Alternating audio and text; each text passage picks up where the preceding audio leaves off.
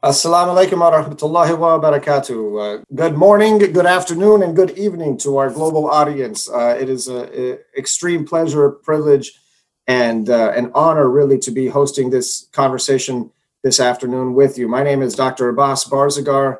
I am a student and friend of uh, Medina Institute, USA, for a long time, and a student both of Ambassador Rasool and Imam Zaid Shakir here with us this afternoon. Before we get started, I just want to go ahead on behalf of Medina Institute, say assalamu alaikum wa rahmatullah and welcome you to the first in a series of global conversations on spirituality and leadership that Medina will be hosting. This will be taking place every Sunday for the next three weeks at this time, 1 p.m. You can find us on Facebook, YouTube, and others. And what we are intending to do with this series is bring into focus some of the national and international conversations that we're having in our global Muslim community around issues of justice, race, history, and most importantly, what our role uh, as Muslims are during this contemporary time, and what our religion should be teaching us at this time about this, and what kind of approach um, and and sort of orientation we should bring to the table spiritually and uh, emotionally, psychologically during this time.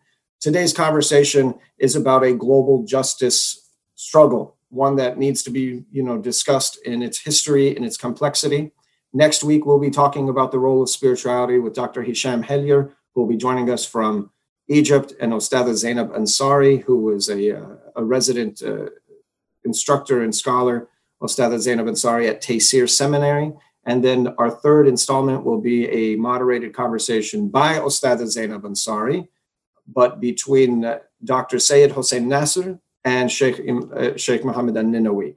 So please uh, spread the word and bookmark your calendars to join us for these conversations and uh, and make sure you contribute your ideas and conversations through multiple channels on Facebook, you know, through the comment section. You can reach us directly, and if you register for these, you can participate through their through our Zoom chat links. And so, look, as is the case most often when you have two illustrious scholars and individuals like uh, like the ones that we have before us this evening, it truly is the case that uh, both individuals deserve uh, deserve uh, no you know no they're not in need of any kind of introduction. Uh, they do not uh, they they do not need a, sort of a standard biographical introduction because their work, mashallah, mashallah, has has preceded them but I will say that this is a global conversation. We have audiences around the world joining us. So I will just begin uh, briefly. Um, and I'd like to introduce both of our panelists today. And I should say, Salam alaikum, Ebrahim, Imam Zaid. Thank you very much for joining us. But I would like to just introduce them by way of a personal anecdote, if, uh, if that makes sense. Imam Zaid, you don't know this, um, but it was probably uh, approximately 19 years ago, maybe 20 years ago, when I had first taken Shahada and went into the masjid, committed my life to Islam, and I took a trip out to Berkeley um, for a conference that, that Brother Hatem Bazian was hosting. Was your, was your Shahada valid? You're only three years old. oh, subhanallah. I appreciate the I appreciate the gesture. I just turned I just turned 41 and I'm kind of having a uh, having a bit of anxiety about the aging, you know. So, uh, so I appreciate the gesture. But no, alhamdulillah, I was in college and I wasn't raised as a Muslim. And so I, I actually went into the masjid, took shahada, and a few months later, I found myself in Berkeley for a conference on, on Palestine uh, and Palestinian rights that Brother Hatem was hosting. So I, I caught the BART and jumped over to Oakland, and I, I believe it was Lighthouse, Lighthouse Masjid that I had joined for a khutbah. And uh, subhanAllah, the moment there, and I want to describe it, I didn't have a map. This was before the days of GPS and I just had my kufi on, and people on the on the bus, people on the subway, people in the street guided me to the masjid. They knew what I was looking for. Okay, so they guided me to the masjid. I show up, and I hear a khutbah, and the khutbah. I don't know Imam Zaid if it was you or, or somebody else, but the khutbah was was referencing uh, Malcolm X and Frantz Fanon, and these were individuals that I was reading about and learning about in my academic work. And I just knew I was in the right place at that time to understand this sort of mix between Islam, commitment to social justice, commitment to history, honoring of elders in multiple ways. And so Imam Zaid has been at the forefront for our audience, um, forefront of, of carrying this international conversation um, about social justice, about religious commitment, religious principles for us, both in the United States and elsewhere, and is one of the founding figures of Zaytuna Institute. But uh, for those who have followed his career, uh, is also a towering figure outside of that context. And uh, about a decade later, maybe just a bit over a decade later, I was uh, in Morocco with some with uh, with our Sheikh Mohammed An-Ninowy and some students from Medina Institute globally and I happened to uh, meet the South African cohort at the time that was joining us. We were visiting different shuyukh and, and learning about Sheikh's, Sheikh's school at that time. And I learned about the great commitment of South African Muslims to social justice and the role that uh, certain figures in the South African Muslim community served in the anti-apartheid struggle.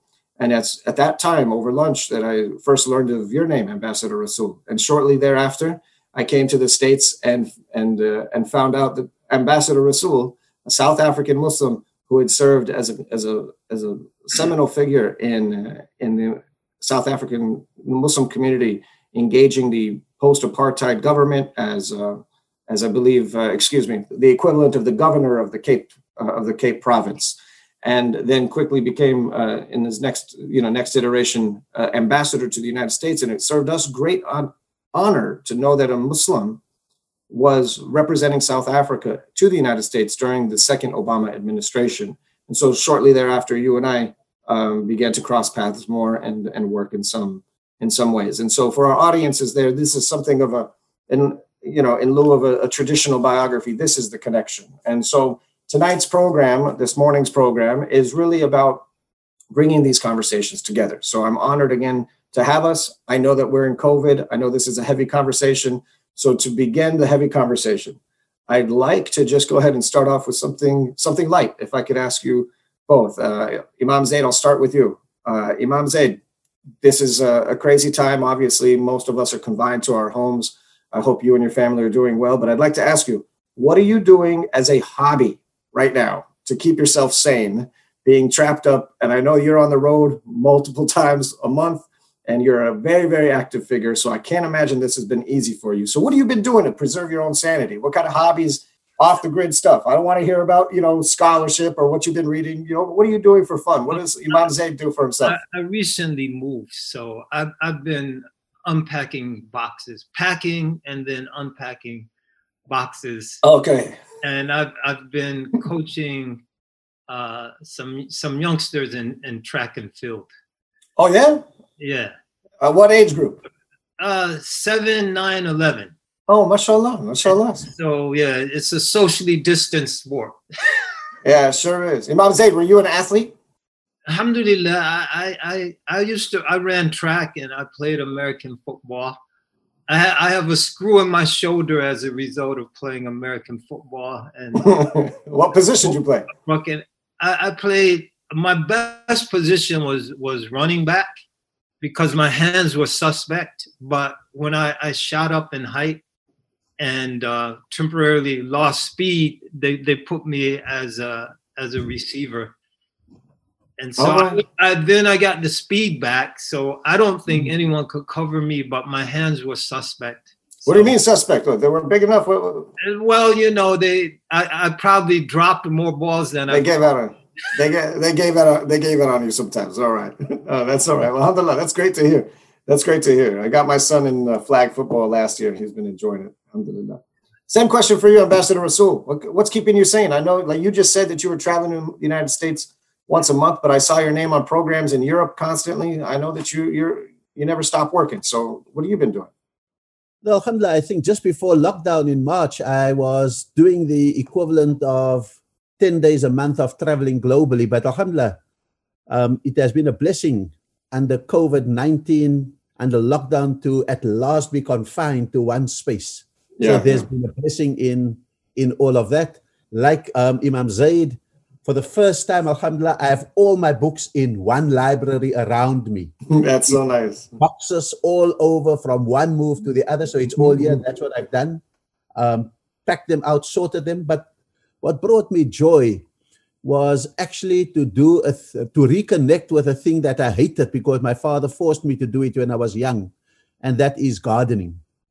Weeding garden, planting new things, building a rockery, um, tending to trees, seeing fruit grow on trees. Alhamdulillah, it has been an enormous blessing. I it took me a lot of time to reconcile with it simply because it was it was something initially forced on me. Now I'm doing it purely out of love, and every time it's a dua for my departed father that Allah give him Jannah, inshallah, because he had foresight where I had none. MashaAllah, MashaAllah. May Allah give him Jannah and, uh, and praise blessings upon him. And also, I, I should begin by uh, by sending our condolences from the United States and Medina Institute to you, Ambassador Rasool, on the passing of your dear friend Seraj Sheikh Seraj Hendricks, hmm. uh, a luminary figure for all of us. And uh, and I know that the South African community in particular is mourning. And so, can I uh, quickly add? I've been doing a little gardening also. Is that right? Share that, yeah, in common. Okay. And, yeah, just and being in one place has really been a, a, benefit. I think I haven't been on a plane since March 10th. That is, feel, feels different, don't it? Yeah, I think this is the first time in two decades I've gone that long without getting on an airplane. So yeah, I don't know how the two two of you do it. To be honest with you, I've been doing it for about two years. A lot of traveling for about two years. You know, between Atlanta and Washington D.C., and it's been it's been grueling. Um, I will say, I will confess that I also have, uh, I also have attempted to grow a garden, and um, my I, I, grew some peas because my daughter likes peas, and so I was, you know, as a father, really trying to deliver over here and and get her some peas, and the bushes were growing, but I wasn't seeing any peas. And then one morning, I found that the birds were eating the peas before they were really, you know, shaping up. So one morning, I called my daughter over and I said, Talia, I need you to make some some scarecrows. I need, I need, we, we got to do this. We got to get these birds out of here. And she said, Haram Baba, let them have the peas. They need to eat too. and so, and so now, so now the garden for my daughter is now the garden for the birds on her, on her conditions. So alhamdulillah, mm. you know, alhamdulillah. So um, let's go ahead and jump right into it. If you all don't mind. Um, uh, I'll start with, uh, I'll start with you, Imam Zaid, if, uh, if you don't mind. I'd like to know, you know, what the struggle in South Africa against apartheid meant to you and means to you as you reflect upon uh, our challenges here in the United States of America, both as Muslims and as people of color, and in particular Black communities, and how they're dealing with this moment. What does South Africa mean to you? Uh, at, the, at the end of the day, I think we're all in this together. That's that's what it means. And I had the great opportunity of uh, being one of the leaders of the movement to get our university uh, Rutgers University, which uh, Ambassador Rasool reach, uh, re- mentioned at the onset, to divest from South Africa. It was a real struggle, and uh, we were also involved in uh, networking and kind of motivating the students at Princeton. The first American football game was between Rutgers and Princeton. And so there's a long connection between those two schools in central New Jersey. So we would go to Princeton and work with students there. Princeton eventually divested, and also Columbia University. So I mean, we we took over the student center, shut it down, chained up the doors. Uh, uh, we we forced uh, the administration to come to grips with us by threatening a boycott of of, of the bank. Like the, the, there was a bank that controlled all the ATM machines on campus started a boycott of the ATM machines, and then we found out one of the trustees was also uh, intricately involved with that bank, and so we we started pushing for a bank boycott.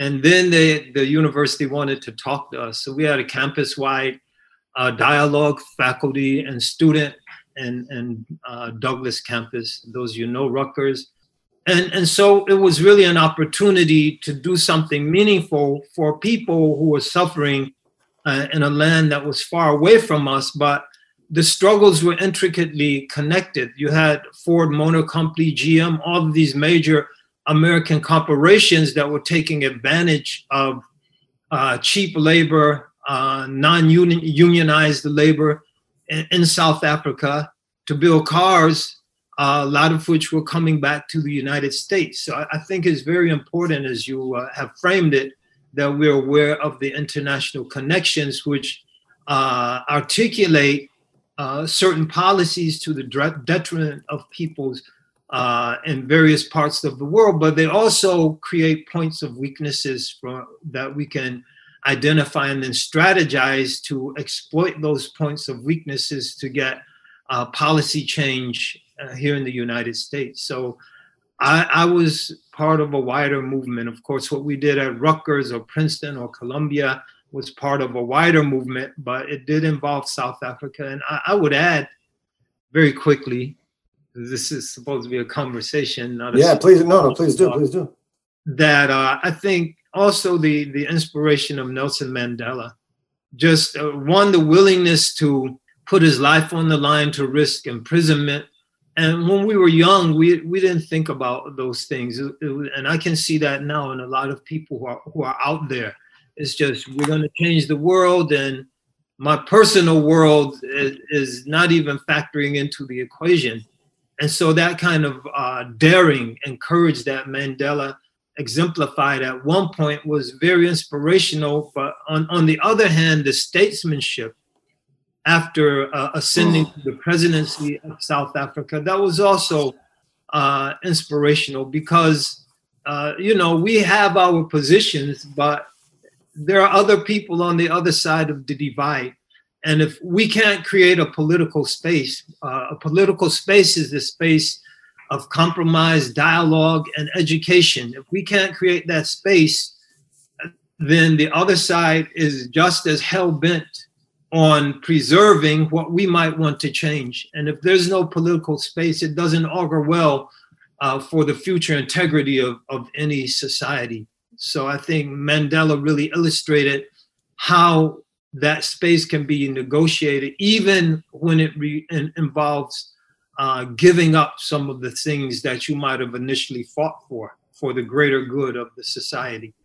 No, that's actually um, that's actually very helpful. Thank you, Imam Zaid. Uh, especially, you know, this note about about this evolution and certain moments of compromise and dialogue. But just for the audience to make sure they heard that, Imam Zaid was involved in in div- in the divestment campaigns you know, to no, we, you know, we, alhamdulillah, we were blessed to be uh, amongst the leaders of, of, that campaign. Yeah, no, that's great. That's great. I think a lot of people forget, you know, the the illustrious careers uh, uh, and service that uh, some of our, some of our elders and uh, and you know notables have, have really contributed. So, uh, Ambassador Rasool, if if we could hear from you, what is the United States struggle for justice, the civil rights movement, the Black Power movement, other kind of um, you know uproars from the 1960s and 70s. What does that, what kind of impact did that have on you during your formative years? And how has that shaped your thinking about your particular struggles in South Africa?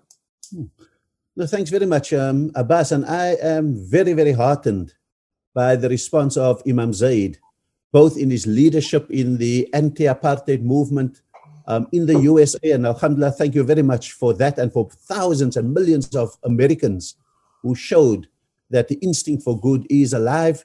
But I also want to say I am absolutely heartened that Imam Zaid is an alum of Rutgers because I have just accepted a position as a distinguished senior fellow at Rutgers University. Alhamdulillah. MashaAllah, so, great. A great honor. And now that um, the connection with Imam Zaid is there, I think it's absolutely um, fortuitous and, and brilliant.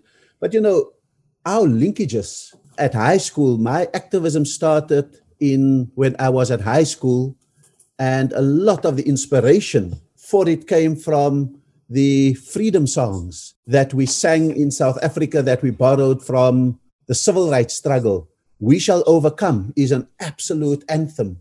And we have added our own verses to it. In, um, in, in, in, in South Africa, Freedom Isn't Free is one that is as relevant today as it was in the 19 70s and the 1980s. So we grew up on that. I think that we were fortunate that we had in one person two personas. I think the US makes a false separation between who Malcolm X is and who Martin Luther King Jr. is. They portray the one as a militant and the other one as a pacifist. I think it's a false dichotomy because we had in Nelson Mandela, for example, the um, the, the, the, the, the chief volunteer for a non-violent protest movement, but when conditions demanded it, he was the founding commander of the ANC's guerrilla army. And so it's much more contextual than it is in the personality. um, that is that is there. I think that we also studied very hard what the key differences are between the civil rights struggle, a struggle in the USA for African Americans, for blacks to have equal rights, to have human dignity, um, to have human rights, and so forth. Whereas in South Africa, ours was not simply a civil rights struggle, but was a struggle for national liberation. We had an existent colonial governor, governorship um, over us that brought in apartheid. And so, therefore, it wasn't simply about equalizing people, it was also about national sovereignty that I think we were busy with. So, we tried to understand all of those, but we could see the same legacies of colonialism in both. In Bobby Kennedy, when he came to UCT in, I think, 65, he made this ironic speech in Cape Town in which is he, he he spoke as if he was speaking about the South African condition when he spoke about slavery, when he spoke about segregation, etc. And then he said, at the end of that paragraph, he says, I speak, of course, of the United States of America. And so what we had was we had Muslims in the USA who were the descendants of slaves, and we had Muslims in South Africa who were the descendants of slaves we had the Khoi and the San, an indigenous community that was the subject of a genocide in the USA, um, the indigenous Americans, what we call in films Indian, American Indians, and so forth, they were the subject of a genocide. And both countries suffered discrimination and um, and dispossession. And so I was very fortunate, um, Abbas, when I was ambassador, I was able to in the year that Nelson Mandela was seeing his end, and when the ANC, the African National Congress, was turning 100, we used that year to celebrate Mandela, but to thank those in the USA. And it took me down to Bill Lucy of the mm. Coalition of Black Trade Unions and what they did. It took me to San Francisco, where we honored the founders of the Longshoremen who had refused to unpack boats with South African goods in the harbor. It took me down to um, John Lewis, who mm. passed yesterday. That's how I met him in Congress, thanking him for the way in which they connected the two struggles. It took me um, to St. Louis, to St. Louis to develop um, the Malcolm Garvey, um, the, the Garvey Memorial um, lecture, etc. So I was able to connect with all of these people, even the unlikely duo from the Republican side, um, um, Dick Lugar from the Democratic side, Ron Dellums, who had come together to defeat Ronald Reagan's veto over the Comprehensive Anti-Apartheid Act. And so I want to say that the connections are deep, but there's also discontinuities. If we confuse what African Americans and Black Americans are fighting for with what South Africans were fighting for, we may have undue militancy on the one side or undue passivism on the other side. And so I think we have understood both the continuities and the discontinuities between the two contexts. No, mashallah, mashallah. Go ahead, Babs.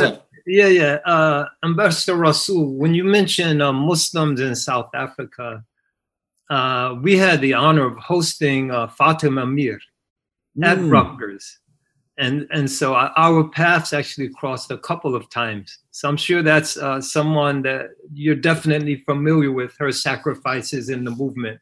And Fatima Meer was an, an exceptionally inspiring person. She comes from an exceptional family. It's not an individual who joined the struggle, it was an entire family. Her brother, like Farouk, her husband was Ismail Meer, confidant to Nelson Mandela. She, the biographer of um, Winnie Man- Madikizela Mandela, etc., etc., struggle heroes in their own rights. But so you get other families, the Saloojees, the Kachalias, and so we can go on. Entire Muslim families join the struggle um, for, for, for, for liberation. And they are the ones that have today, Alhamdulillah, their contributions have made the South African Muslim community one of the freest most joyful Muslim communities, most integrated Muslim communities, whether I speak of minority Muslim communities or majority Muslim communities. That's the blood that was shed, the sweat and the tears that have created this kind of condition for Muslims and Islam to, to really um, not just survive, but even thrive under conditions of democracy in South Africa. No, mashallah, mashallah. I'm, I'm wondering um, for both of you, Imam Zaid, um, aside from South Africa, what about this sort of international cross pollination that I'm that I'm trying to really get us to think about here? What other ways what was an international framing for a struggle for justice, whether it was racial or national sovereignty or anti-colonialism? I mean, I'm, I'm glad Ambassador Rasool brought this up. An anti-colonial s- struggle against apartheid for national sovereignty, much different than a civil rights or you know economic justice, social justice movement in the United States that notion of continuities, discontinuities, uh, any reflections or ideas upon that? Just kind of throwing it out there. I think the the fact that both of these countries and then many others you could point to around the world were European settler uh, polities. So Europeans came into these areas uh, settled these areas, brought slaves into these areas. And at one point, there, there was a struggle for uh, political liberation in the context of the African American uh, community. So, just as there was genocide of the native people in South Africa, various tribes, there were genocide. 500 nations were virtually wi- wiped out here in this country. And we're, we're talking about coronavirus, the smallpox that was introduced, uh, most of it consciously and unleashed on the native people who had no immunity. That was the greatest uh, biological germ warfare campaign in human history. And uh, upwards to 90% of the, the people, inhabitants here perished as a result. And so you can see a lot of similarities. Then there was a long struggle that involved uprisings such as rebellions, such as Nat Turner's rebellion or Denmark Vesey's rebellion. Uh, a little further uh, offshore, the rebellion of the people of Haiti, to which succeeded the most successful slave rebellion in human history. Uh, and so there, there even if we look at the discontinuities, we can see points of continuity in the sense that African Americans at the onset of this country were not just as was the case in South Africa, even though it wasn't a majority population, it was a significant percentage of the population were not citizens and were excluded and were enslaved. And it was a, a long hard fought, fought struggle that were, and um, uh, just as and there were those who assisted in South Africa, there were those who assisted here in the United States, the likes of William Lloyd Garrison, uh, who really gave Frederick Douglass a springboard into the liberation movement. And Douglass, of course, would separate from Garrison and establish his own independent work and organization. And so the struggle was very bitter.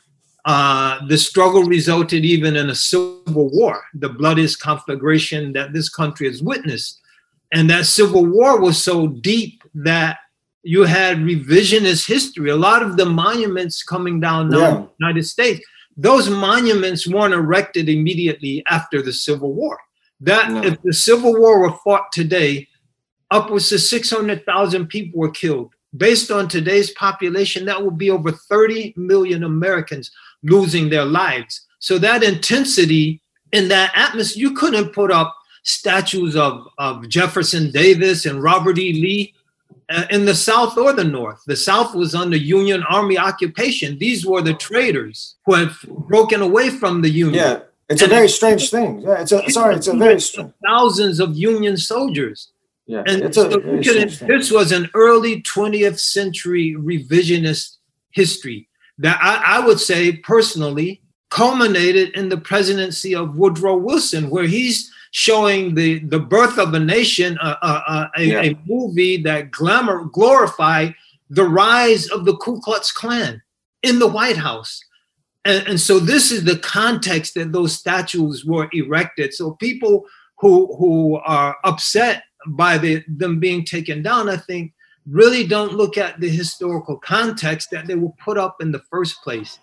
And, and, so there, I think there are a lot of commonalities globally. You look at the struggle in Palestine, you look at even the, the, the struggle of the Uyghurs in terms of their identity being uh, systematically destroyed. Who knows how many are killed in the process? So all of these struggles, the struggle of the Rohingya in Burma being uh, ethnically cleansed from their native land, driven uh, out of their villages, their villages burned. All of these struggles have common elements, but I, think uh, Ambassador Rasool, you made a very uh, brilliant and, and I think probably an underappreciated point that we have to recognize, though, despite the commonalities, there are very unique features. And if we extrapolate from one uh, in a context that differs significantly politically, socially, economically, then we can make a lot of mistakes that will set the struggle back and even possibly lead to its extinction if we're not careful. That's actually uh, that's actually really um, the the point that I think a lot of us fail at. I, I for one, am very motivated to look at look at comparisons and contrasts hmm. on our international and intergenerational struggle. Um, but I do get a little bit concerned, for example, that um, we we assume things uh, you know can be done exactly you know cookie cutter from a previous generation or from another context. And you know, I used to have an Imam uh, Ibrahim Kazerooni, uh, uh, you know, who's now at the uh, is it the Mosque of America at Dearborn he uh, you know he used to always tell me that a match can only really be struck once you know a match can only be struck once and we have to recognize and appreciate those differences and those subtle nuances and there's some subtle sensitive points that i'd like to i'd like to ask you both about um, one of the go ahead did you want to jump in did somebody yes, quickly uh, dr abbas a match can only be struck once but a a candle or a lamp can light a million other candles Oh, mashallah. And, and our Prophet ﷺ, he was the candle that lit our light. Mashallah. Spiritually. And he is our example. And his his the Quran that was revealed to him and his sunnah are the foundation of our principles. And I think that's what's immutable. That's what has to be immutable. The principles of the religion that govern how we look at life, how we look at human society, uh, how we look at struggles, those principles form that part that is uncompromisingly immutable. And when we compromise that, regardless of our context, our histories, we're going to end up in, in trouble in the long run. Actually, thank you. Because I was gonna I was gonna get into something sensitive, but I'll come back into it just a moment. Um, you just you just led into my next question, which was basically the religious foundations that guide us during this struggle. And so, since you just made a comment about it, Ambassador Rasool, can I ask you about what reference points in our deen and in our religious traditions have really been foundational for you and for your community and for your peers as you've as you've worked through these issues over the over the last few decades?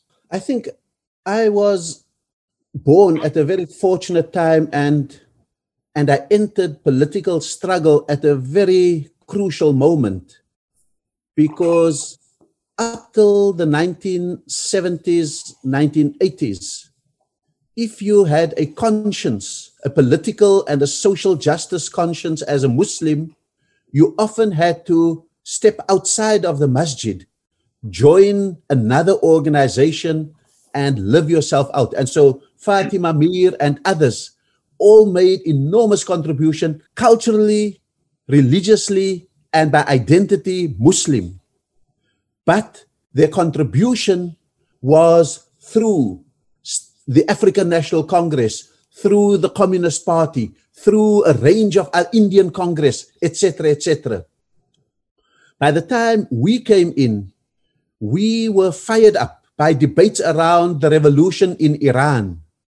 And, and so suddenly we saw Islam, unlike what the ulama had been teaching us about Islam being the set of rituals that you needed to nurture, Islam was the set of compliance tick boxes that you had to sort out and that you stayed safe, suddenly we were thrust in this very charged atmosphere where Islam stood tall in the world as having driven a revolution in Iran, and that set off a number of movements. I think we were caught up in debates between those inspired by Iran, those inspired by the Ikhwan, the Muslim Brotherhood, and we were finding ourselves in one or other of those organizations until they had no answers really to the issue of how do you enter a struggle and for what purpose. The one said Islamic revolution for an Islamic state. The other one had a far more evolutionary process of um, tar- tarbiyah and all of those kind of things. And no one answered the urgent questions of the year and now in South Africa. And that's where people like myself, for example, formed the Call of Islam. Our first job was to say that we find values, as Imam Zaid says, that are compatible even if there are differences in ideology and politics, but we can make a common front. And we learned, for example, from the Sirah of the Hilful Fudul, the Coalition for Virtue. And we said, let us immediately affiliate to the liberation movement, in that case, the United Democratic Front, as well as Archbishop Tutu's interfaith movement, the World Conference on Religion and Peace, and the Call of Islam affiliated um, to that. And we were able to be Muslim and be fully part of all of those kind of struggles and be recognized as such. And we were able to bring in not only the symbols of Islam, the when there's shouts of Amandla, Awethu, all power to the people. There'd be shouts of Allahu Akbar. Um, we would also bring alongside um, struggle anthems. We would also do the Eid Takbir at the janazas of the Muslim mm, martyrs, mm, mm. Um, and so forth, and reappropriate those kind of those kind of symbols um, for, for, for, for, for ourselves. And for us, it was fascinating you have this religion called Islam whose objective is peace. You have a Prophet wasallam whose mission was rahmatul alamin, a mercy for all of creation. You've got an ummah that is described as ummatan wasatan, the ummah that holds the middle and doesn't go to the extremes. And so all of these things were telling us, and that kunu kawamina bil stand out for justice but not only a license to do anything you want for justice, it says even against yourself. And do not transgress in pursuit of justice. And so it was this conditional license for you to make sure that you remain accountable to Allah subhanahu wa ta'ala. And this was a fascinating way in which we understood um, what Islam meant for us. And that was appreciated. And, and I must say, that my first time that I met Nelson Mandela was when he was a long-term political prisoner in Pollsmoor and I was a political detainee in Pollsmoor prison and the warden conspired for me to meet with him. Wallahi, he knew that there was something different about this generation of Muslims. He had a sense that we were fully Muslim but fully participating in the struggle which was different to the, what he grew up with, that you almost had to leave your religion in order to be political. Mm. He had the sense of Muslims being so inward looking. They wanted to preserve the mosque, they wanted to preserve the rituals, they wanted to preserve their identity, they wanted to preserve themselves. And here we were saying, no, the future of Islam lies in how we sacrifice ourselves, how we utilize our symbols, how we activate the masajid, not defend it for rituals only, and how we give new meaning to the rituals. And that's the kind of religious foundations that I think my generation was really fortunate to be growing up in, to be debating. And whatever differences we may have had with the Iranian Revolution, it sparked a revolution in our minds and allowed us to rethink it, but to use the impetus it provided. That's uh, that's actually that's great because what I'm thinking here is that we have to have a goal in this exchange, in this cross pollination, and this kind of learning across borders and generations.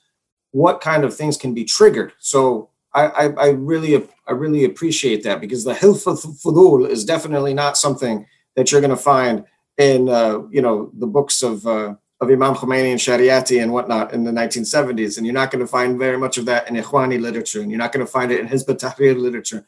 However, um, we find that that reference point um, is is foundational in a lot of different contexts, and it's ironic that um, in some cases it can lead to empowering social justice kind of politics, the way that, that we saw with uh, with the call of Islam that you that you and your colleagues established, and then in other contexts, that same reference point can be used as an oppressive, or I should say, kind of a subjugating and quieting and dissenting kind of program as well. Imam Zaid, uh, any comments or thoughts about uh, about those reference points, about those things? Dr. Rasool mentioned something very important, and we we were also very much inspired by the revolution uh, in Iran. It, it it really, I think, sparked in Muslims a sense of authenticity translated into support for for people's struggles. But I think what Ambassador Rasool, what you mentioned in terms of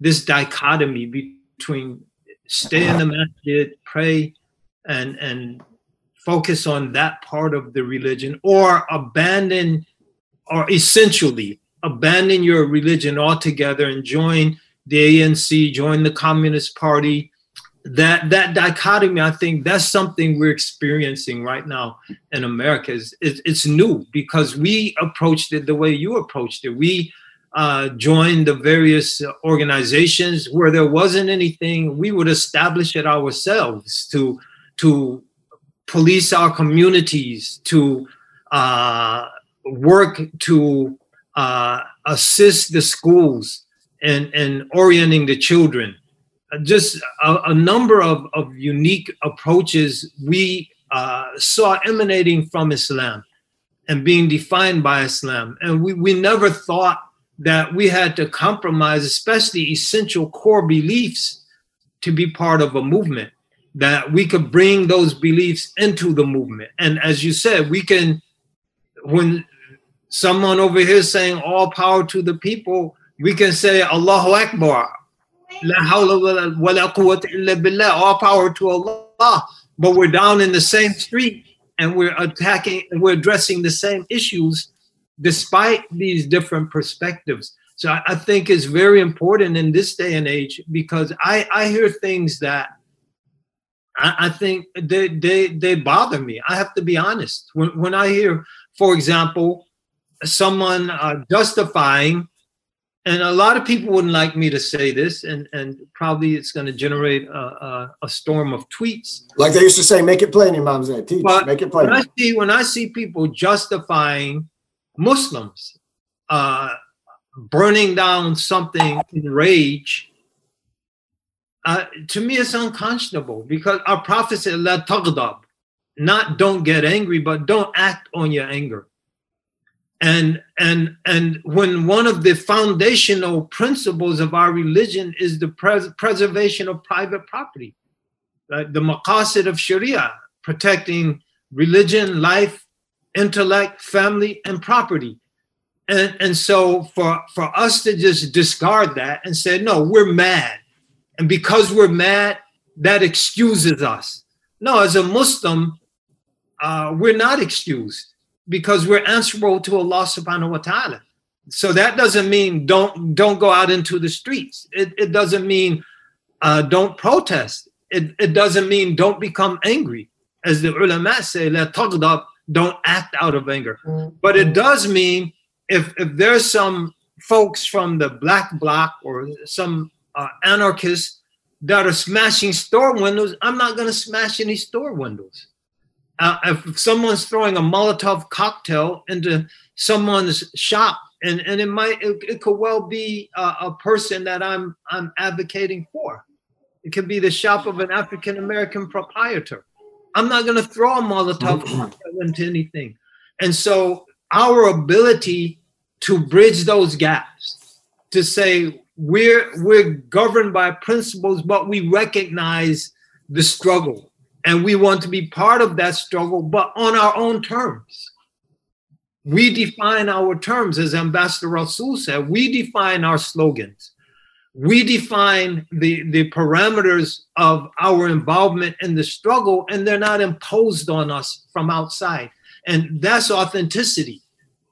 Now, that's, uh, now, no, no, no, Jazakallah khair. Thank you, Imam Zaid. Now, Ambassador Rasool, we actually, the occasion of our meeting and our first engagement together was about some of the efforts that you played in in pushing back against what was considered by some and many, you know, unlawful, extremist, violent types of behavior that was taking place by vigilante Muslim groups in uh, in in South Africa post apartheid. But let me ask you both: there are certain moments, like you know, Imam Zaid, you just talked about, you know, we need to be able to protect property and we need to not sort of act out but then there's certain, but you also said, and and this isn't, you know, this is just a point of clarification. You also said that, uh, you know, the monuments. It's to be expected that the monuments would be attacked in this context. I, I didn't hear you say that we should pull them down, but it's to be expected that this would happen. And Ambassador Rasool, it's to be expected that if you have a violent system that's oppressing,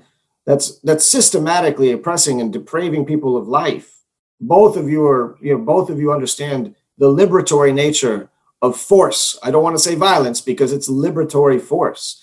Um, there are certain times where we have to break laws. There were just 90 people arrested and charged with felonies in Kentucky for protesting, sitting down on the lawn of the attorney general's home. That was breaking a law. Um, there are many laws that are being broken right now in the United States to promote this conversation, including the tearing down of monuments. So I'm not asking you to uh, sort of make a hard and fast definition, but religiously, how do we balance that moment? Both of you referenced the Iranian Revolution, but we know, uh, I know I'm an Iranian revolutionary baby. I was born in 1979 in the midst of the whole thing. Um, and it's in my blood and my, you know, my teachers and my family. Now, now that is a reference point that inspired both of you and inspired generations, but there were excesses in that moment.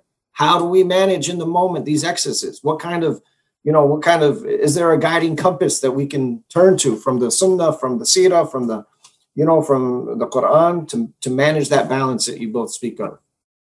Yeah, if, if I could, if I could have a first um, bite at it, I want to say that the South African context is very fortunate again. In 1906, a lawyer from India comes to South Africa called Mohandas K. Gandhi is invited to be the legal representative of a Muslim whose lands have been confiscated. And he comes here with all his learning to defend this man in court until he discovers that you can be the best lawyer, but if the laws are unjust, there is no legal representation that can make them just and win a case. And so that is when the lawyer becomes the Mahatma, the great soul, because then he starts defying unjust laws. And that's a strain that goes throughout the South African struggle. Under Nelson Mandela, the key volunteer for the defiance of unjust laws, he takes it to another level from passive resistance to what I would call militant nonviolence. How do you push your struggle to that edge? And, and again, we are fortunate because in 1955, already in the midst of this growing apartheid, the, the people of South Africa come together and draw up the Freedom Charter. And the preamble of the Freedom, Freedom Charter says South Africa belongs to all who live in it, black and white. And so it begins to establish the moral parameters of what you are struggling for. It sets a vision. And what I think we need to be able to do in the American context today so that we don't do it on the hoof. Someone breaks a shop window and we say, brother, don't do it. Someone attacks a policeman and kills him and we say, don't do it. This is not who we are. I think America, in the midst of all of the struggle, should have a conversation about what are we striving for? What are the moral parameters of what we are striving for? How do we do it? Because I think we learned out of our experience that there must be consistency between ends and means. We are not Machiavellian, that the ends justify the means. And so you can't want a struggle for peace and drive wanton violence. You can't want a struggle for a non racial future and mobilize race against whites, for example. You can't want a struggle to humanize society, but in the process, dehumanize your enemies. And so we don't have the luxury as Muslims, but as human beings, to be able to make a dichotomy between ends and means. We've got to find a consistency. And even when the ANC, under Nelson Mandela's leadership, formed Umkhonto we our guerrilla army, the army was under strict instructions that civilian life was sacred, that our attacks were on government and army installations, and only army personnel are, are, are fair game um, for you. And when that was transgressed by a enraged operative of the ANC, the president of the ANC would be apologizing for that. And that's why it was few and far between. You don't sort this out afterwards and you don't make it a point of contention in the struggle. You've got to have a conversation. You can't just tweet and like and and and and and um, forward in a struggle like this. You've got to pause and you've got to ask, who are we? What are we about? What are the instruments of the struggle? What are the moral parameters? Where do we go and where do we not go? So that these r- rules of engagement are set before um, we all become responsive um, to, to, to, to outrages and things which weaken the moral foundations of our struggle. Yeah, that's uh, uh, that's huge. Thank you. Yeah, uh, you know, you asked specifically about the, the case in Louisville, Kentucky. I think uh, people were sitting on the, uh, I think the attorney general's lawn. They were sitting on his lawn. They weren't burning down his house. Yeah. So I think we should make a distinction, as as Ambassador Rasool did, between civil disobedience and wanton destruction of private property. Even the monuments, the monuments were public property, not private. No one's going in museums where many of these monuments are being placed and, and throwing blood on the monuments in the museum. I'm, I'm not trying to weigh in on that issue. I think that's part of a deeper conversation. As I mentioned, I understand the context they went up. It was terrible.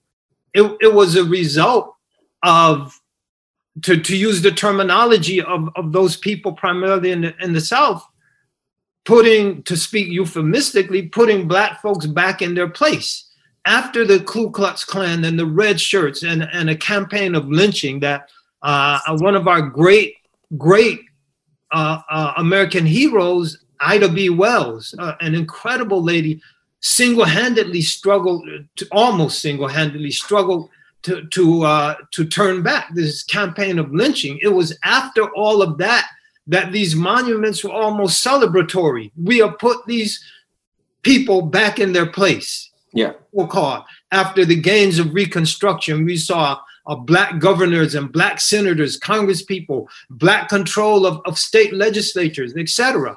So turning all that back was now being celebrated by these monuments. So to me, they went up in a despicable context. Now, how they come down, you don't hear me coming in on, on people doing this, but I'm, I'm speaking from a position of this is something we have to reflect on because there are two sides to every struggle.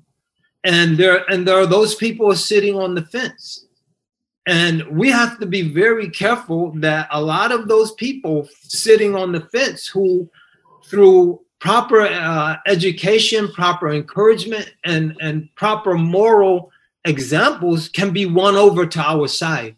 Uh, otherwise, they can be very easily pushed to the other side because you have demagoguery that's exploiting this situation. And as a result, this country is polarized in ways that it hasn't been since the Civil War. So, in, in certain uh, to to a certain extent, and and so we have to, as Ambassador Rasool mentioned, we have to discuss these things. We have to strategize in light of the existence that there is an enemy out there. And that enemy has a lot of power. And that enemy has a long history of exploiting divisions between people for his or her advantage. And, and to be ignorant of that or to pretend that it doesn't exist is sheer folly. and and that folly will manifest itself in in very unpleasant ways and and so if we're if we're talking about as, some people do the the the rise of uh, left wing and far left politics in this country, that rise can be accompanied by a, a, a fascist, Yeah. and I'm, I'm talking in the Mussolini Hitler sense of the word, government even. And, and so if that's the consequence, we have to be very judicious and very carefully how we proceed because this is not politics is not a zero sum game. Well, many many people think it is. all win or all many people they do think it is and they act like it Uh, but when you approach it like that you get extreme reactions Mhm. to uh, even noble uh, attempts and noble movements No, absolutely. You know, this is uh this is very helpful. Both of you, both of you, and there's a consensus. Our audience should know there's a consensus here. did hitler arrive in a vacuum hitler was, hitler was able to exploit the rise of the communist party. And hitler was able to re, re, exploit aspects of social democracy to win people over to his cause. So i'm not i'm not condemning the communist party. I'm not condemning social democracy. But i'm saying in the context of the weimar republic in the context that brought hitler to power it it wasn't a vacuum hitler was able to respond to exploit certain moves that were made by those who opposed him But and it's but you're also saying that extremism begets extremism. I'm hearing these kind of things from both of you. Is that is that transgression can result in transgression on the other side, and and that we need deliberation to guide us through these through these processes. Um, you know, sorry to cut you off there, Imam Zaid. I mean, cut me off. You is wise because I was no, no, no, no, no, no. Excuse me, no, excuse me. Uh, because there, there, there, there are, no, no, there, there are there are some uh, there are some you know some questions in the queue that I want to get to before I still have one or two more that I want to ask you all directly.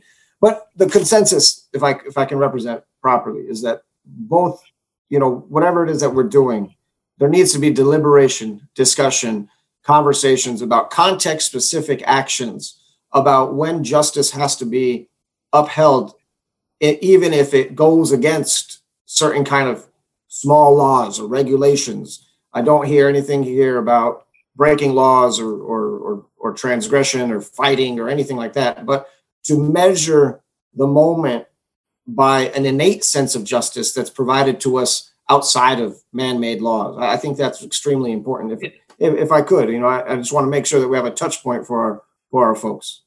No, I, Yeah. I think you- yeah, تفضل. No, no, no. تفضل, تفضل, Sheikh. No, no. I spoke last.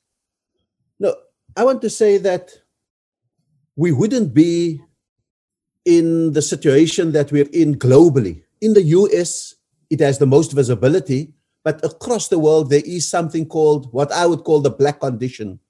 and the black condition affects everyone touched by colonialism, whether you are brown in India or whether you are black in Africa or whatever. When colonialism has touched you, it has left its genetic framework behind either repression through local elites or settler colonialists like in the United States of America who have normalized the, the, the, the, the legacy of colonialism through discrimination and dispossession and militarism. Militarism, both local and global. And so what we are saying is that something is fundamentally wrong in the world today and that it needs to be opposed. We need a movement for social justice. We need a, mo- a movement for racial equality and integration and the humanization of all um, people. And you can't make an omelette without breaking an egg. And the eggs that must be broken are those that are made of complete unjust laws that withhold people from and and and deal with both their lives and their livelihoods. I think that what has happened today is that COVID 19 it's almost like the straw that is breaking the camel's back. I think that that moment of lockdown has made people think hmm. about their condition. Yeah.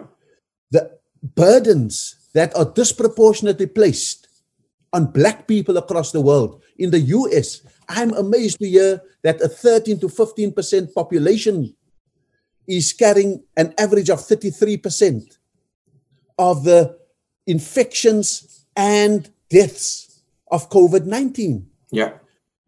And it's there because they don't have access to healthcare. The comorbidities that come from malnutrition and all of those kind of things are weighing down. So there is injustice that must be confronted. Allah wants us to confront those in those injustices, but Allah sets parameters within which we must operate. Allah does not only set us parameters, Allah also gives us, I think, Surah Al-Fath, the surah of the victory, is the quintessential art of war for Muslims. It's how to conduct struggle. Um, in the same way, Surah Al-Rum, the Roman Empire, is the quintessential chapter on what to do when an interregnum, a moment of rupture, presents itself to the ummah and to people. And we we have to go to our references um, for that to know what to do with this moment. Otherwise, this moment will pass. If we do not, Imam Zaid, direct the anger, the anger will find, like water, crevices into which it will go that may undermine the overall cause. And this mm. is hmm. the call for leadership. Right. And so leaders cannot abdicate and say, oh, the followers are going wild.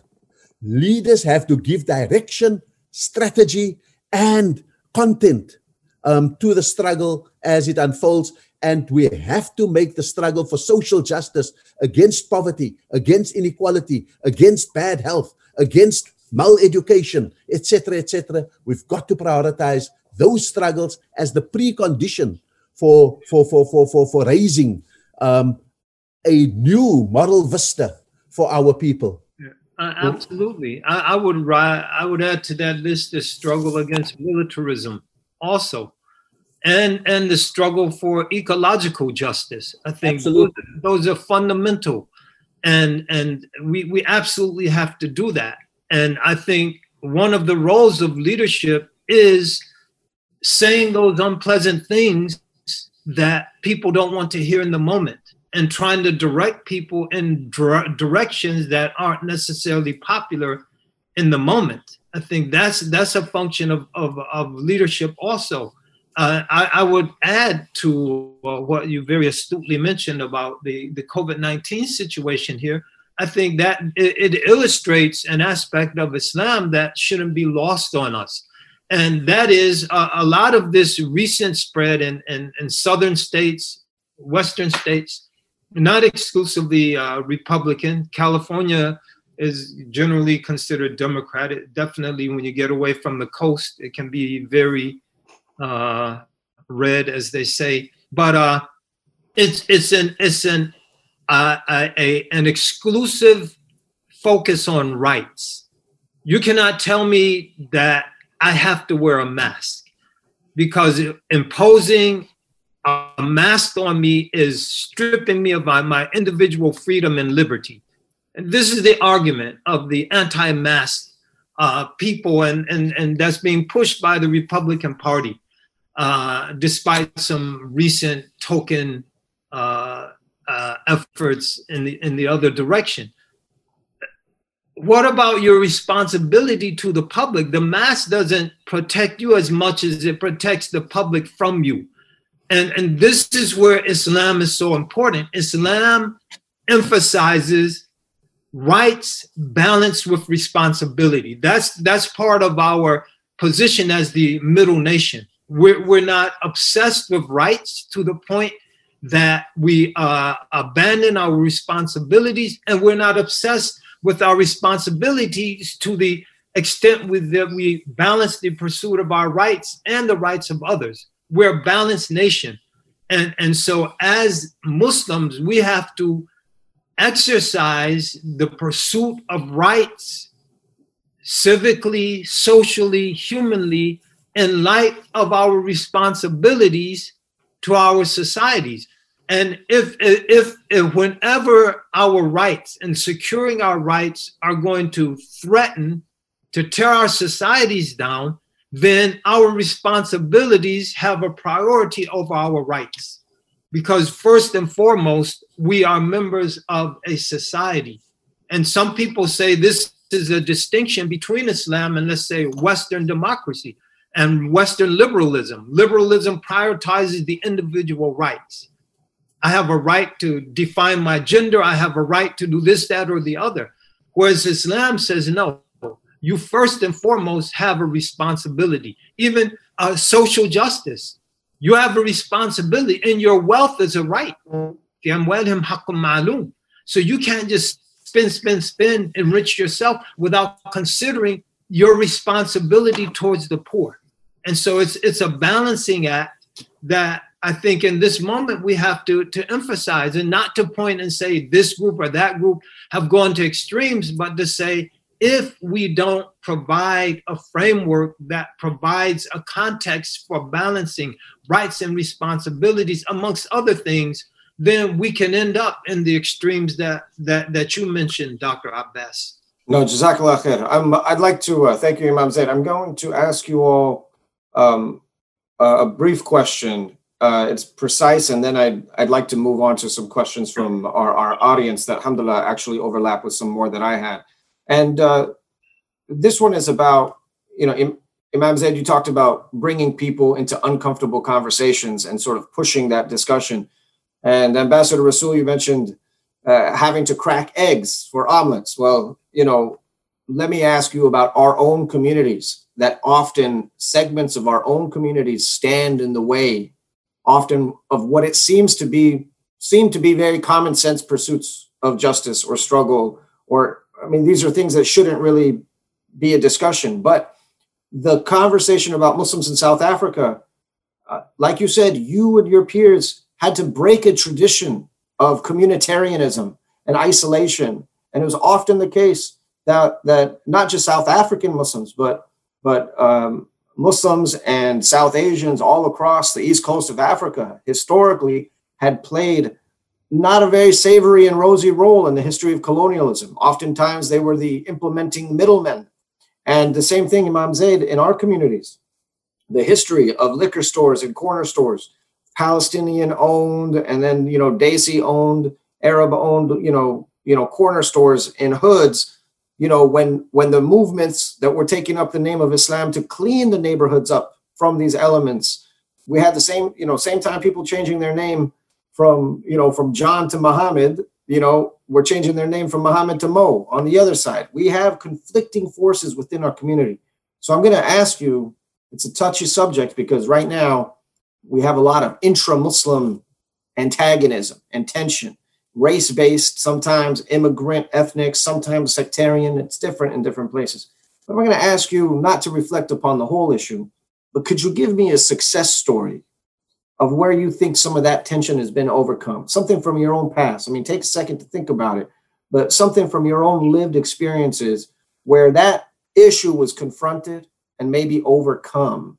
Because I'm I'm in desperate need right now amongst my peers and my colleagues to show good examples of how this has been affected. Because from what i read in my you know from my, what i read in history these these problems existed but we overcame them.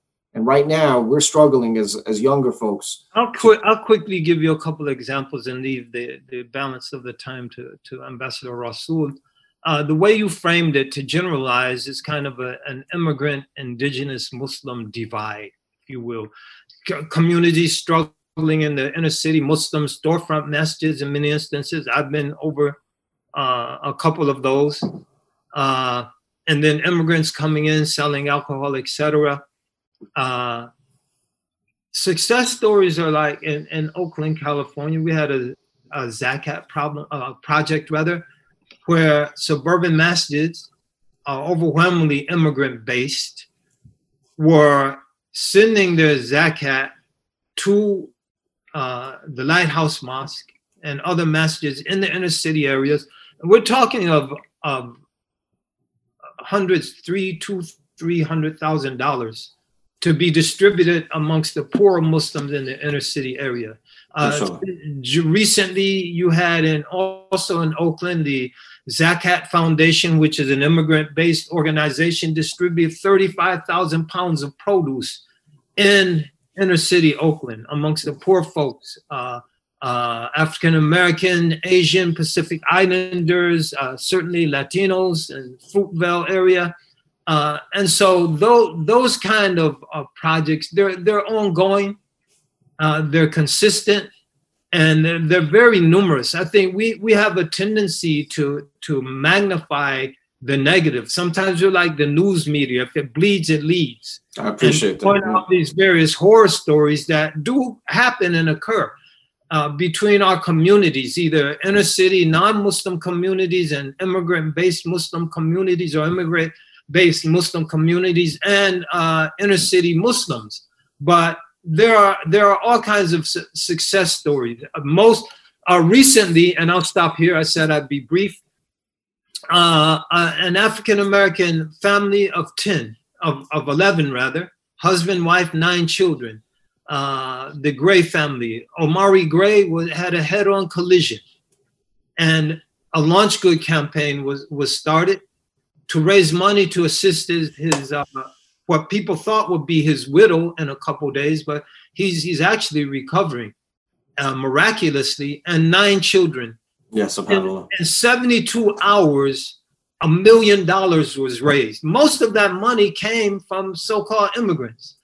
So there are all kinds of things we can point to that indicate that despite the, and I'm not dismissing it, despite real instances of negative behavior, exclusivist behavior, marginalizing behavior, there are numerous su- uh, success stories that I could spend the balance of the program talking about, but I said I'd be brief. and- No, mashallah. Uh, thank you very much. No, thank you very, very much. No, thank you. And salute to uh, to uh, Halil Demir of Zakat Foundation uh, for for leading that work, um, and also for you know Dr. Ihsan Bagby. I've heard him mention some of these Zakat programs as well, and uh, inshallah we can magnify those stories as well. Ambassador Rasool comments on on overcoming difficult challenges in our community. Look, I think that the one thing we got right in South Africa in the 1980s, particularly driven by the call of Islam, was that we changed the paradigm in the sense of saying that before Muhammad sallallahu alaihi wasallam was Rasulullah, the messenger of Allah, he was Al Amin, the trustworthy. There are so many Muslims who want to be messengers without having done the hard work of winning trust. And the biggest giveaway of trust is what you do amongst yourselves. If you are sectarian with Shias, how will Christians believe that you will be good with them? If you are sectarian with Sufis, you cannot convince other Americans or other South Africans that you are a trusted partner if you can't be trusted within your own community to be fair and just and united. So, what we need to understand this ingredient of trust is the central ingredient, and that is why Rasulullah was Al Amin, the trustworthy, that made his case when he came out with Nubuwa. It made it 10 times more difficult for Quraysh to reject his message because they had invested trust in him. Because he had acted one way within his community and another way with other communities throughout his life. And so, if you hold that as a central principle, and we can judge that, how Muslims behave, Mm. Then you begin to get the template that will tell you what are the chances of their success. Because sometimes we are good at pretense. Our charities want to exchange food for faith. The niyyah, the action is good. The niyyah may be suspect and be seen through once people are away from the jaws of hunger. Yeah, and we could and we criticize Christian missionaries for doing the same thing in our in our in our parts of the world, right? We are in a competitive relationship with those Christian missionaries rather than in a morally superior position to them. We emulate them rather than teach a new way of, of doing things. And so in South Africa, for example, it was precisely because we were trusted that the Mandela cabinet, the first democratic one, had a large number of Muslims in both cabinet and in parliament because we were Al Amin, the trustworthy. We had paid in blood and we had contributed in intellect and in sweat.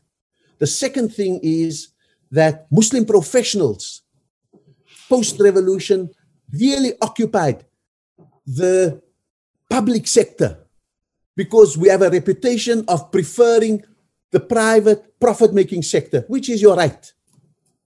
But so many Muslims chose the public hospitals where they worked under enormously difficult conditions. And so the trust factor grew. We were a force for good. Thirdly, Muslim charities and philanthropies, I would say without any fear of contradiction that some of the most trusted philanthropies with even government money are Muslim ones. Gift of the givers, the zakah funds, um, um, um, um, etc., etc. The, the, the, the, the fourth one is even in this debate around COVID and the closure of masajid, before it became a matter of compliance with government, it was a debate within the Muslim community where a minority absolutely insisted on their right to have the masajid open, to do what they wanted, to have Eid and go for Jumu'ah, etc., etc., on their own terms. It wasn't the government who slapped them down with regulations. It was a debate inside the Muslim community in which the majority understood the hurt and the injury and the qabd, the spiritual vacuum that would emerge from the closure of the masajid. But they argued for it on the basis not only of public health, but on the basis of theological precedent. And that meant again for the majority of South Africans that we were a trustworthy force that prioritized the, the maslaha, the general good, above the, the, the, the, the, the good of only our own community. And, and I think that those are seminal examples of how Muslims can be a force for good, but it starts with purifying your intention. It then means earning trust, and it then means doing the good. So it is vertical worship and horizontal service. And the consistency of the two are absolutely crucial if we are going to, to, to, to, to be able to make a general impact on a world looking for answers in the pandemic and the dystopia that we live in today.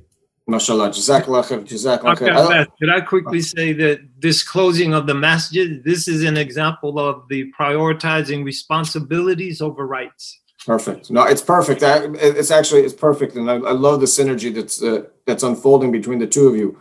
The maslaha, the responsibility to society, uh, the framings that both of you are providing uh, in terms of integrity and responsibility. First, by our own measures as Muslims, vertically, I, I think speaks a tremendous amount. So much of the discourse today is a kind of tit for tat. Well, they're doing it so we'll do it or we're enraged and it's worth it in the moment or my experience says this and therefore it's truth but both of you mashallah have uh, have lined up certain principles for us to think through and uh, we'll definitely be reflecting upon these uh, just so that you know i'll be teaching some courses for our students at medina institute um, in coming weeks and i'll be having one of their assignments to read and reflect you know to listen and reflect upon this discussion um, I'd like to move to a, a, couple of questions, and I want to be respectful of both of your time. So I will try to cap the, the close here at another, you know, 10, maybe maximum 15 minutes. You both have been very, very generous with your time and energy. So uh, we have one question coming that's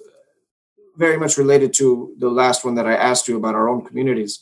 And that is there is a tremendous amount of discourse in certain circles of uh, of our communities, both at the lay level and also at the level of those that have knowledge. And that is that race based discussions um, should not exist within Islam. That Islam de facto is a is a um, is a what, what do we say a colorblind religion and so how is it that we respond to this to this promise that islam provides us which is to be free from these asabiya and and other regulations at the same you know at the same time that we're trying to prioritize conversations around race and justice. So how do you respond to somebody who says islam is colorblind? Take it somewhere else brother. Maybe let me let me start and then imam zaid could could could could pick up on it. I, I had the occasion two weeks ago to do a khutbah, um, to a virtual one, um, to to MAPS in Seattle on on this issue, and it made me study again very closely the khutbatul wada. Now, if there is no place for race-based discussion and discourse in Islam, the Prophet ﷺ recognized a malady within the ummah that time and for all times the one in which Arabs may think they are superior to non Arabs and vice versa, and the ones in which whites would think that they are superior to blacks and blacks superior um, to whites, and warned against it and made that part of the whole bundle of a very resistant jahiliyyah within within the Muslim mindset and within the human framework um, as a whole. And for as long as that element of jahiliyyah exists, whether we eradicate, inshallah, we should eradicate it amongst Muslims, but we haven't. Let's just be honest about that, because some of the worst racism I have seen is when an Arab uh, moves because an African American Muslim has come to sit next to him, even in the masjid. I've seen that. Yeah, of course. I have seen the superiority that the Arab shows in the name of tajweed, pronunciation, to a African American leading the salah. I've seen that. But let's hypothesize that this may be eradicated for as long as it is not eradicated as a legacy of colonialism, we are duty bound to have to combat it on the instruction of that khutbatul wada, the final sermon of the Prophet that we've got to equalize the relationships, not only in terms of the discrimination that is faced, but inherent disposition that is underpinning it. Subhanallah, Imam Zaid. Yeah, I think that the Prophet ﷺ recognized that these issues existed, as Ambassador Rasool mentioned. And as he mentioned, he prescribed a cure. So when Abu Dhar radiallahu anhu, may Allah be pleased with, said to Bilal, Yabna Sauda, oh you, and disparagingly, oh you son of a black, black woman. woman. The Prophet ﷺ, uh, when he was uh, informed of that, he addressed Abu Dhar, uh, Antamrun or Anta Rajulun fika al You, you are a person that still has vestiges of un-Islamic character within you and and so the the the beauty is that he he addressed it. He he addressed it. He didn't say uh you, you know this doesn't exist bilal you know he he probably meant something else. No he addressed abu dhar. You have un-islamic character within you. And the, the term he used was jahili. and i think it's very important for us to use our terminology because jahiliyyah, which is a particular strain of ignorance, can be cured with knowledge. He, he sallallahu when, when some of his companions complained that they couldn't get married because they had dark complexion, either from the dark skinned Arabs or from the African companions. He would send them to aristocratic, light skinned, so called Arab families and tell, marry your daughter to, the Prophet said, marry your daughter to me. Mm.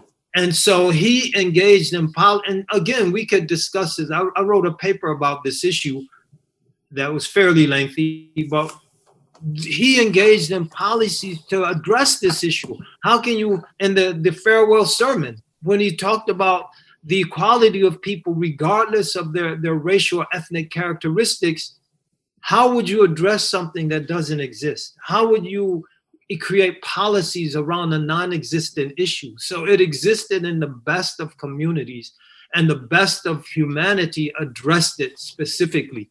And so that that's instructive for us that if it can exist in the best of communities, the community of the Prophet sallallahu alaihi wasallam in Medina, is your beautiful Medina Institute logo there, the dome. It could exist in any society. Yeah, that's a great the reminder. solution that the Prophet gave, sallallahu alaihi wasallam, a solution based in policy and a solution based in personal reformation. Abu Dhar, fix yourself. Muslim society, fix yourself. Those are the solutions that we, we need today, individual and systemic. That's uh, th- that's that's actually a, a wonderful point. Many people look at the uh, the Salaf Allah be pleased with all of them, as uh, a sort of utopian society, and rarely do they recognize that the lessons are being unfolded in the Sirah and in the generations after. That our own community becomes our booklet, and so Subhanallah, I love that point, Imam Zaid. That if it If, could, there were no- if it were a utopian society, there'd be no need for prophetic guidance. Yeah, Mashallah, mashallah. No, absolutely. mashallah. No, mashallah. I think that's something that's often missed. And I love this point that you raised about um, uh, about the arrogance when it comes to tajweed. I just want to raise one point. Um, recently, I was able to, uh, I had the privilege of visiting a small community of Muslims in Twin Falls, Idaho. I don't know if folks know where Twin Falls, Idaho is, but it's about as far off of the map of America as you can get. And subhanallah, it's a it's an area of refugee, active refugee resettlement. Okay. And we went out there. I went out there with uh, Brother Nihad Awad, uh, you know, in our service as CARE, the Council of American Islamic Relations, to try to understand some of the issues that the community was facing. And it was a tiny masjid made up of at least six different communities of refugees from different parts of the world. And uh, when Maghrib was called, this uh, community member came forward. I thought he was Turkish, and he had some of the most remarkable tajweed, the kind of tajweed, you know, that just you know hits your heart and you start crying the second you hear it. And subhanallah, subhanallah. And afterwards, during the discussion, I asked where he was from. Turns out that this small community of uh, of uh, of refugees, this brother in particular, they were a a small sub-ethnic community of Circassian Muslims that have been stateless for three generations, bouncing between Uzbekistan, Turkey, and the former Soviet republics. And it's a community that ethnographers barely have information of because they're afraid their language will go ex- extinct soon. And subhanAllah, they were here in Twin Falls reciting Quran, and they had one teacher with them, six families, six or seven families.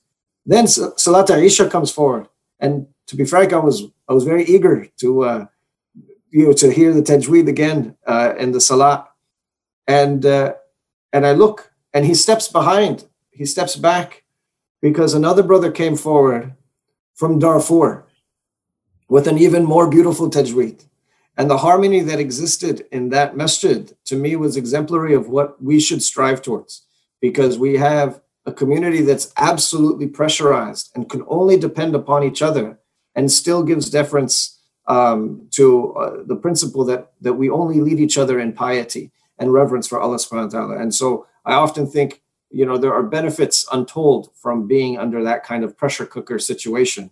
Um, and sometimes we get complacent in our privilege as Muslims when we have so much benefit around us and we can squabble over certain kinds of ideas. So subhanAllah, that was an amazing moment to, to be a part of a few months ago. Um, we have another question and uh, we'll be wrapping up soon. And this one ties into actually what was going to be my final comment for you both, which is we have uh, we have actually a couple of questions here um, about concrete action. There's literally three or four coming in right now.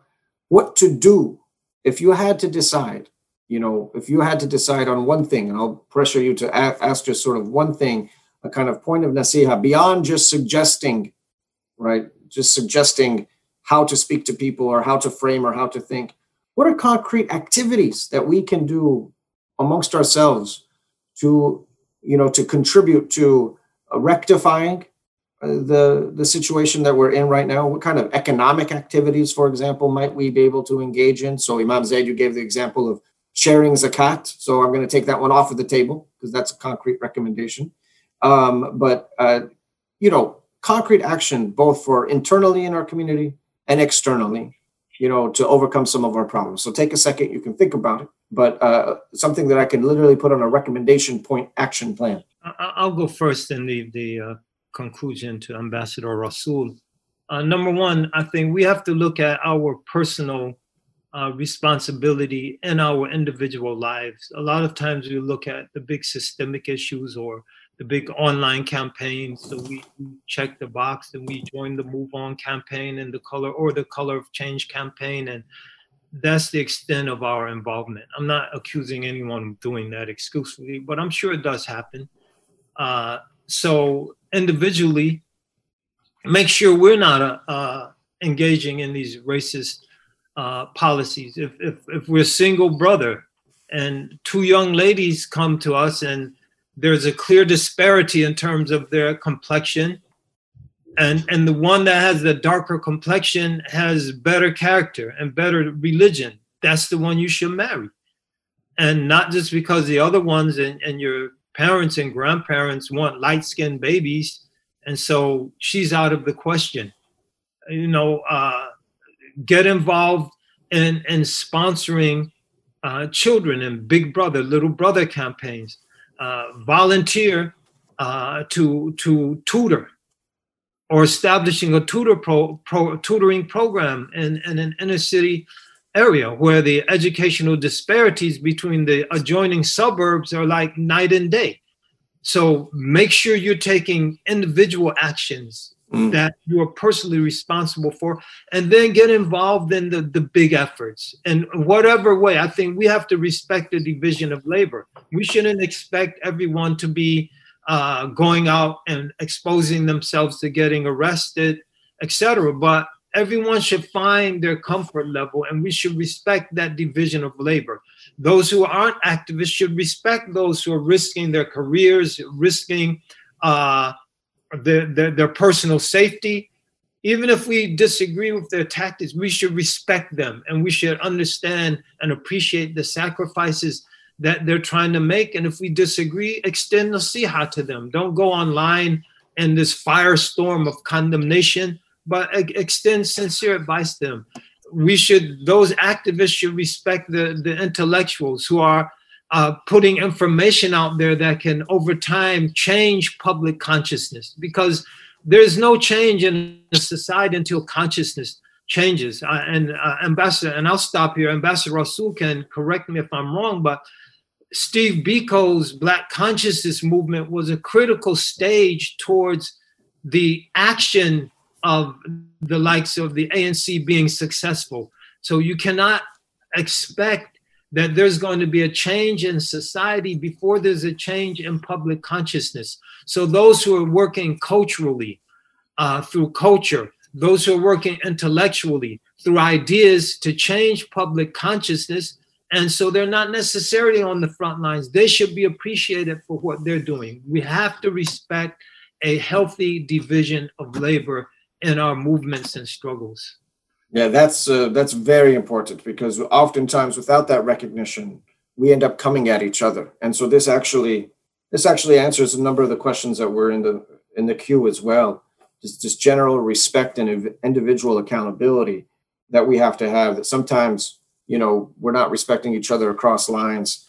Um, we're not being patient enough with each other when we encounter the, the those that are still stuck in in you know old ways of thinking and so I, I really do appreciate these comments. Um, but the call to action individually, I think, is the concrete thing that we can do. Volunteer, do the most basic work possible, and then so slowly build up. That's that's uh, that's extremely important. Ambassador Rasool.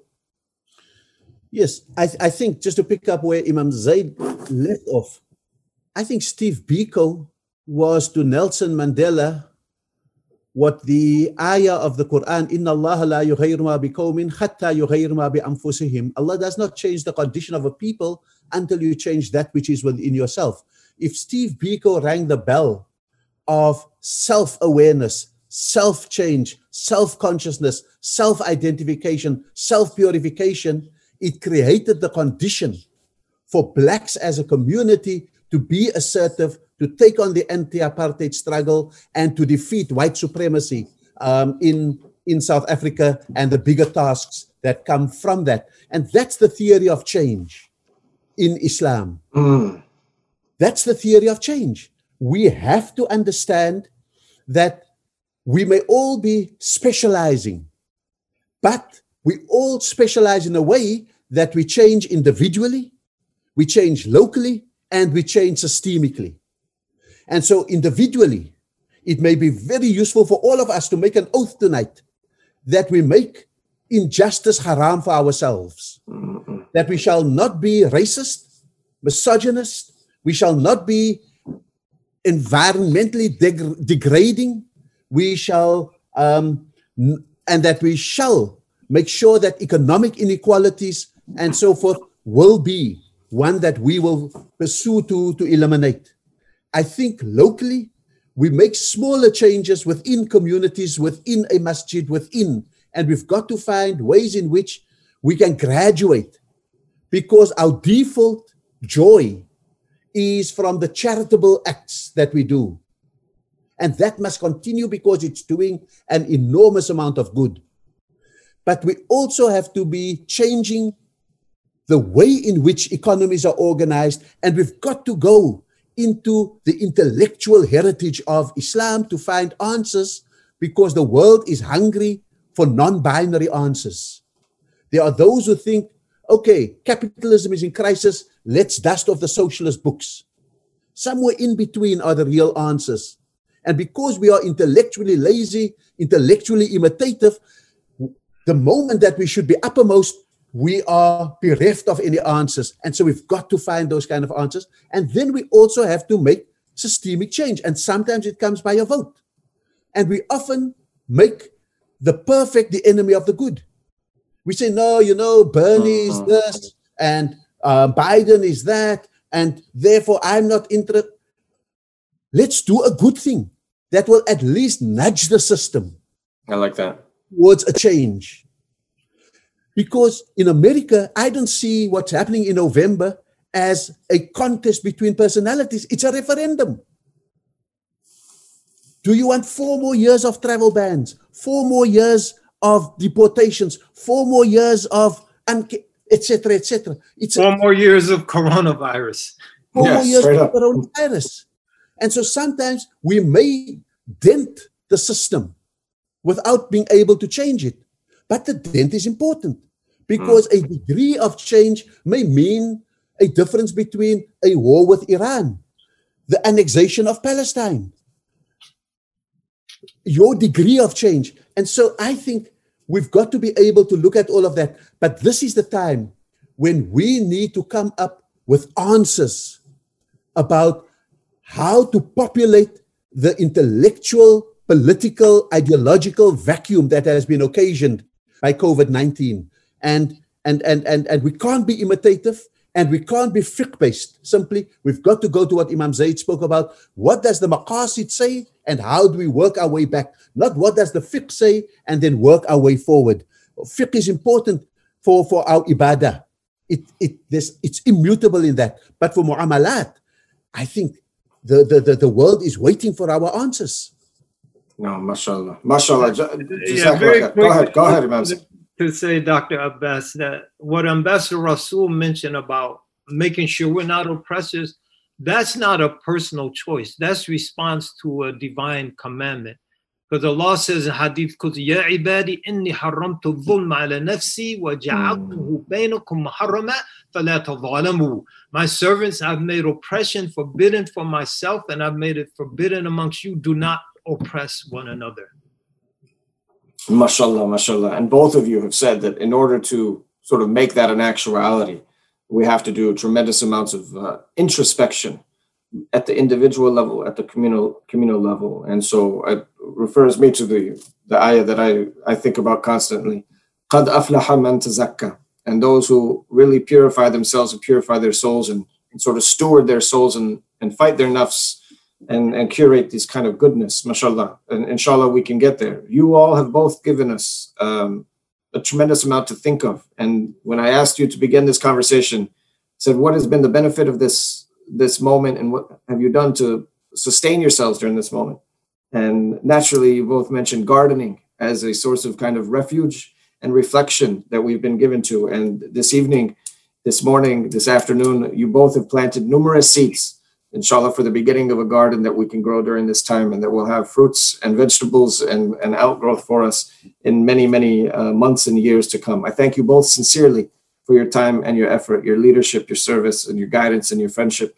Um, Imam Zaid, if uh, I could ask you to close us out in dua um, as we end this conversation. And, and before you do so, uh, thank I'm also thanking the audience here for joining us and uh, and and spending time with us. I'd like to ask you, Imam Zaid, Ambassador Rasool, make sure uh, you'll hear from me again to be able to share this discussion with your with your students. And as you're making this uh, this closing dua, Imam Zaid, I also ask you to do so in the in the name and the remembrance also of our beloved brother Imam Jamil Al Amin, who is at, at the central a central figure in this international conversation, in this historical struggle for justice, who is still unjustly incarcerated and not given even uh, some basic aspects of due process. And so, for those of you watching around the world, look up Imam Jamil Al Amin, sign the petition to have his court for his, his case opened up again, um, and uh, and let us uh, let us remember him his community has been one that has nurtured me and, and given me a home here in Atlanta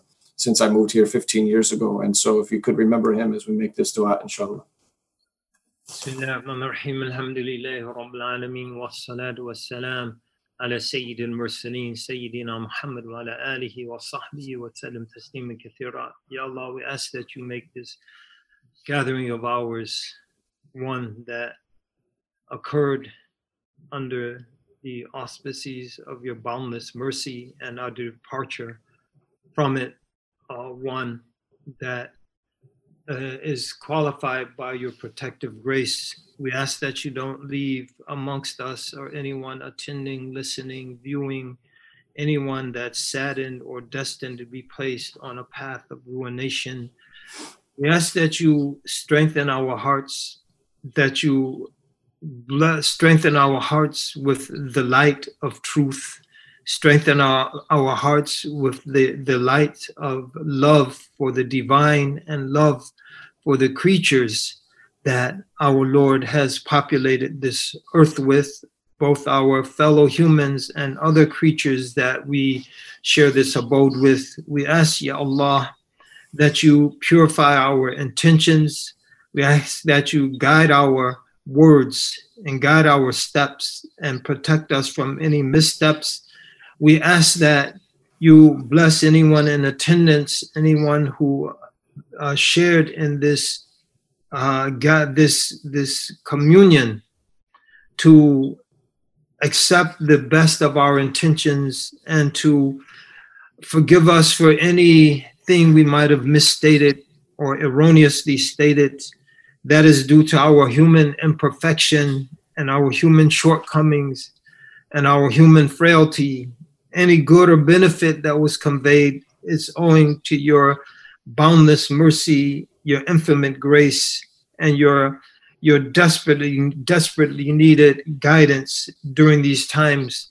Ya Allah, we ask that you bless all of us to be relieved from the scourge of this virus that is affecting all corners of virtually all corners of this earth that we our leaders are blessed with wisdom to approach it in the very best and most beneficial of manners that those who have succeeded in bringing this scourge under control that their model is one to be emulated and not one to be scorned or dismissed we pray that you open our hearts to your guidance and to your love and to the love of those who love you, and to the love of those actions which deliver us and convey us unto your love. We ask that you purify our hearts and purify, rectify our deeds, that you uplift our spirits. Despite all going on in the world around us, may you bless us to see the good, the good in each other, the good in the actions of dedicated, sincere, men and women all over this world who are working tirelessly and sacrificing to address these problems. We ask that you make us all the, the solid bricks that strengthen and support each other as described by our Prophet sallallahu uh, alaihi wasallam. "Mu'min lil-mu'min kal-bunyan yashuddu ba'duhu.